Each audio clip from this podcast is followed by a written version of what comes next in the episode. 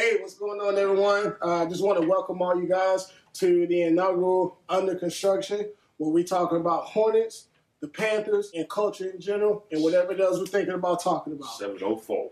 I'm Vince Dunlap. To my left is Rodney Richardson. To my right is Jamal Darby. And uh, we're just going to get right into it.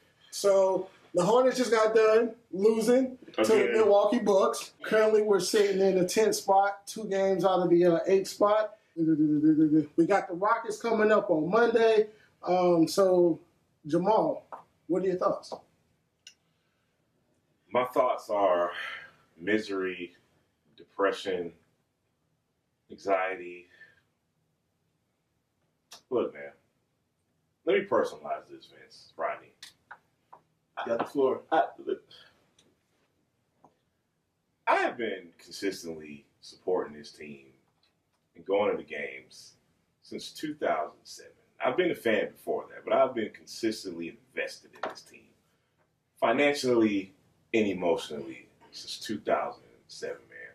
And I don't, I hate to be an overreactor because we have enough people in this fan base who overreact way more than I ever could. I agree. However, you know, this is going to be the third straight season we probably don't make the playoffs. I Pro- probably. Uh, look, man, we're not we're not out yet. We're not out yet.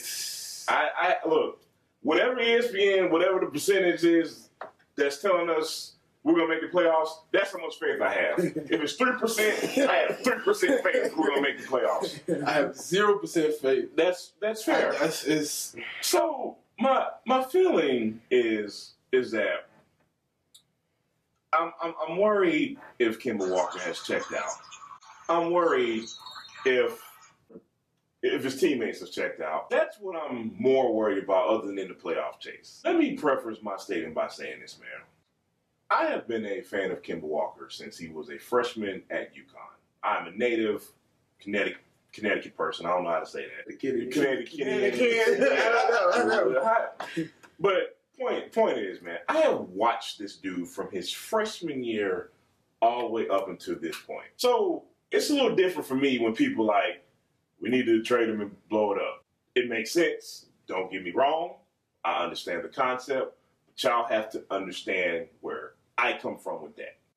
My boy possibly ain't gonna play for my team next year. That's gonna suck for me. As long as I've been a Hornets fan, we have not had one person to retire as a Hornet other no.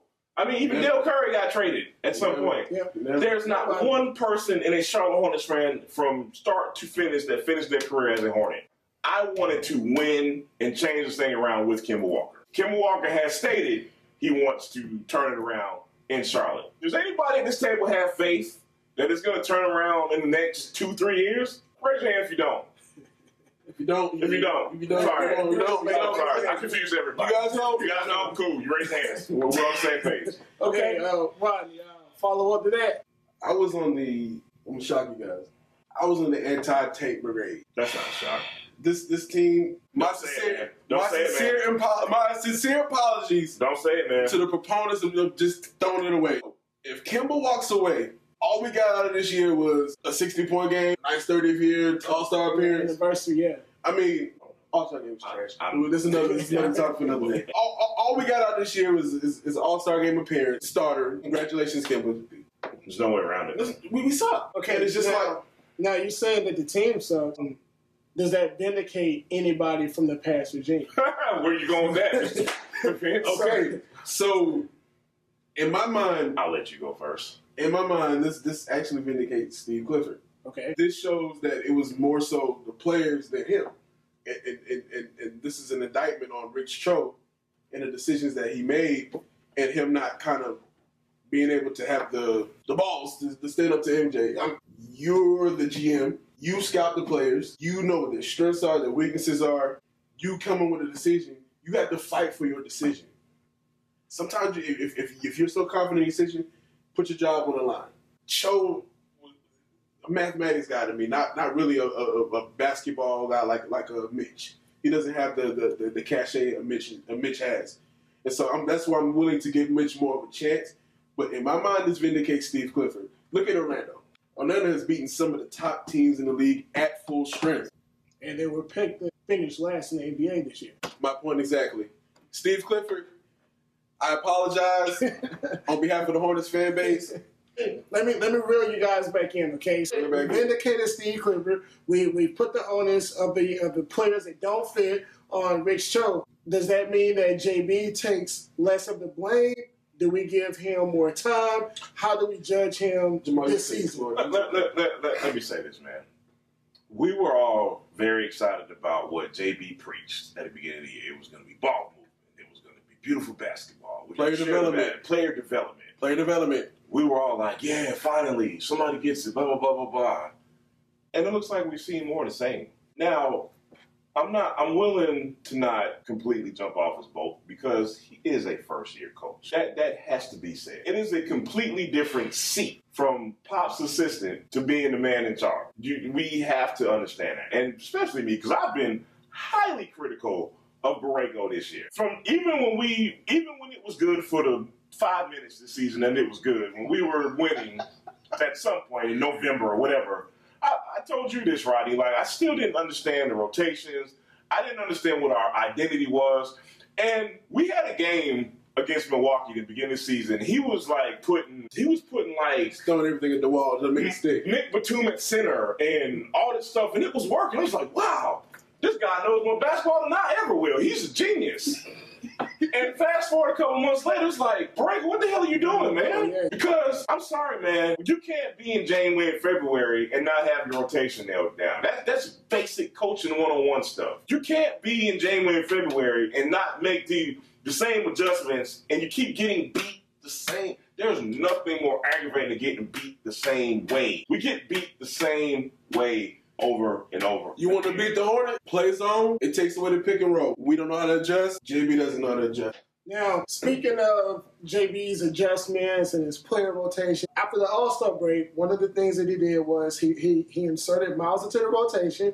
He, he sent Jeremy Lamb back to the bench and he slid Nick over to the two. Initially, we thought this was great, but I believe we've only won two games since the All Star break. So, what do you guys think about the Miles Bridges experiment right now?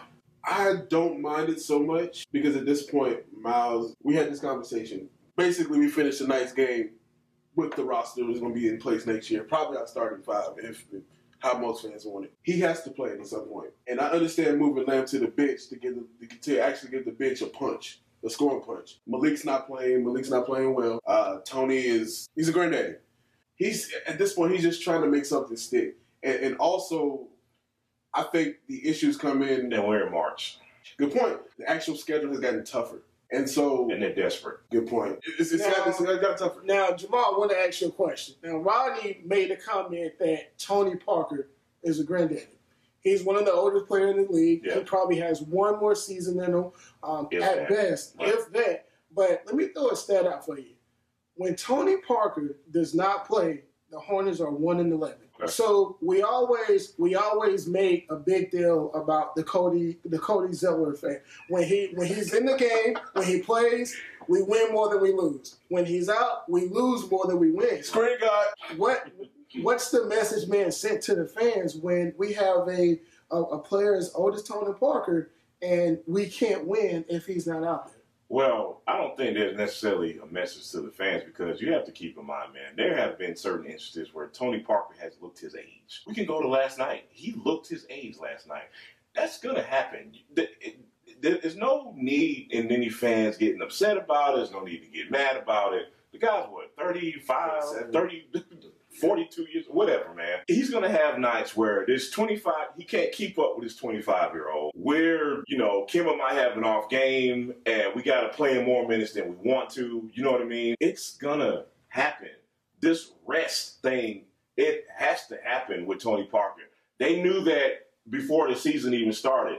Their contingency plan was Devonte Graham. Devonte Graham not quite ready for big time minutes yet. We all like his potential. But there's a reason they went to go get Shelvin Mack. And and that's why. Because again, Graham, I like him. I like the I, I like the potential again, but the stats don't lie, man. One eleven without Parker, with Graham in place. They don't. Numbers don't lie. Rookies don't win in the league. But at this point at this point in the season, you kind of could see where, where the trajectory of the season was going to go at, at, at, the halfway point. We were losing. I was I, I was a proponent of just kind of trading Tony Parker to get Graham those minutes. I'm, I'm already under the assumption we're going to lose Kemba. I'm sorry. I'm sorry. But Graham needs to get those minutes. And it's an indictment on the front office that Mack didn't even play tonight. Right. Has right. he even played He's since played. becoming a Hornet? He's played. He's played two, three times since becoming Right. a Hornet. Mack is about as big as me. He's out of shape. He scored 19 against us though. One game. I'm not gonna go there. But it's But I could probably score 19 against us. But go ahead, man. but it's it's Tony's Parker Tony Parker's leadership is, is, is invaluable, and he's a steadying presence. Even though his age shows, he, he, he'll, he'll walk the ball up and take the pressure off of Kemba. But at some point, Graham has to play, and Tony Parker's not coming back next year. He- It's just a team option. He's not coming back. That, that when Kemba walks and Lamb walks, it's time to play the young guys. I, I mean, So do we do we play the young guys now? Do we do we do we No, hand no. up on the towel? The, the thing is, man. Listen, we we all we all kind of see where the, where the season's gonna go, but I just cannot imagine a scenario where the office of Borrego walks in that locker room and say, "Hey, man, we're gonna play the young guys right now." I can't envision that. I don't know. Look, let's be clear. I'm not an insider. I don't know these players. I don't know how they're thinking. I just said five minutes ago. I don't know if they're checked out or not. I know if I'm the coach, I can't in good faith walk in the locker room and say, all right, y'all, we're, we're just going to give it up right now until they are mathematically eliminated. Now, of course, when they are mathematically eliminated, which is probably going to come sooner than later, of course, there's, there's no question about that. But before then, I'm sorry, man. That, maybe I'm an old school thinker, man, but you don't just give up until it's really over, man. I, I, can't, I can't see that, man. me personally, play the young guys. Now? Play them now. Come on, Let me man. tell you why. We have a whole stretch of games, back to back games. Nick, Nick not giving you anything. Niggas, Nick's not giving you anything. it's gonna give us two good games before the season, and it's not gonna matter. It's probably gonna be like Game game eighty one. Yeah, probably. Let's go thirty It's one. gonna, it's gonna go break out. Oh, look, on April in April, he's gonna have a thirty point game. Watch. But I mean, I mean, at this point, you have to play the young guys, especially Bacon. Look, look at Bacon. Bacon played exceptionally well. Last night, Defense, offense, taking it to the basket, he hit a big shot. big shot, Yeah. and, and it's just like he, he could have provided us all year long. He's these fresh young legs. I don't understand why he was in Greensboro so long. And I'm look, I do not mean to change the topic, but I have to ask this question. I please let me know how y'all feel about this. Why did anyone not suggest Malik Monk being Greensboro at some point? I, if Dwayne Bacon and Devonte Graham spent all the time in Greensboro, send Malik Monk to Greensboro. He has good question. played like he deserved to be in Greensboro the last month, whatever. Last year. Last year. Um, I'm being nice. the only thing I can think of maybe is a pride issue with him, but he should have been in Greensboro. He loves to shoot. He's gonna get all the shots. He He's gonna get all the shots he wants in Greensboro. What was it one game last year in Greensboro? He had like forty yeah, points. Yeah, it was about He put up like thirty shots. Yeah. that's that's Malik. Let him get the run. Let, let, let him get the cardio in. Let him go to let him go to Greensboro. So let me let me ask you guys something else. Um, we have we have we have 16 games left. At what point? I know you said we're mathematically until we're mathematically eliminated, Right. but even if we make the playoffs, Right. we'll be as an eight seed. We might slide as a seven seed. So we're going to play either the Bucks. We're going to play the Raptors. Do we really want to? Do we really want to squeeze in to watch ourselves get swept four games to none? Or four games in one, or do we say, you know what? Pragmatically speaking, there's really no point. Let's play the young guys because the young guys have shown us flashes. You know, whether it be uh, Willy or whether it be Monk or whoever, the young guys have shown us flashes. So do we just kind of go ahead and get those guys some good burn right now in preparation of next year? What what what do you guys do? If you're the GM, if you're the owner, what do you guys do? If if I'm the owner, I make the playoffs. It affects my bottom line. It's still a business at the end of the day. That playoff revenue is something that you can't get. If I'm the coach, Bacon made a statement in the pregame saying that he wants to taste what the playoffs feel like. That could give him some type of hunger for the playoffs. And you gotta like the attitude from a rookie, or not a rookie, Yeah. but a young guy. You Yeah. know, you gotta love the attitude, man. And then maybe the playoffs would, would, would entice Kemba to stay, but at this point, I mean, in between a rock and a hard place, where's the upgrade coming from? Okay, so let me ask you guys one more question before we get out of here. With as bad as we're looking, with, with as many games as we lost that we should have won, at this point last year, we were actually two games worse than where we are right now. So could we possibly be overreacting? Um, No, we have a better roster than last year. How so? backup point guard. Backup point Let's guard. start there. Um, we're better at the wing too as well. Uh, Bridges is he's a rookie with potential and he gives you flashes. We didn't have that last year. All we have is Monk. And and, and like, like you said, Tony Parker is just the, that valuable veteran presence that we needed the past two three years that we didn't have instead of playing Briante Weber or uh, Brian Roberts or something like that. We we had a backup point guard who couldn't make a layup last year. I intentionally forgot his name. Let me You brought him up. let me repeat that. Ah, no.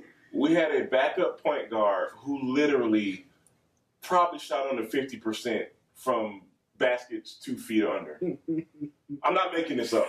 Okay, And we had to play him extensive minutes. oh, we had to play him real minutes. And Malik was so bad that he couldn't take the minutes from said point guard. and and and, and not not just that, but going into this season, like I, I said to I said to people, like Borrego had what I call a good problem, meaning we had Cody, Billy, and Biz and Frank, who on any team deserved minutes. It was this big cluster that we had that Borrego probably still doesn't know what to do with.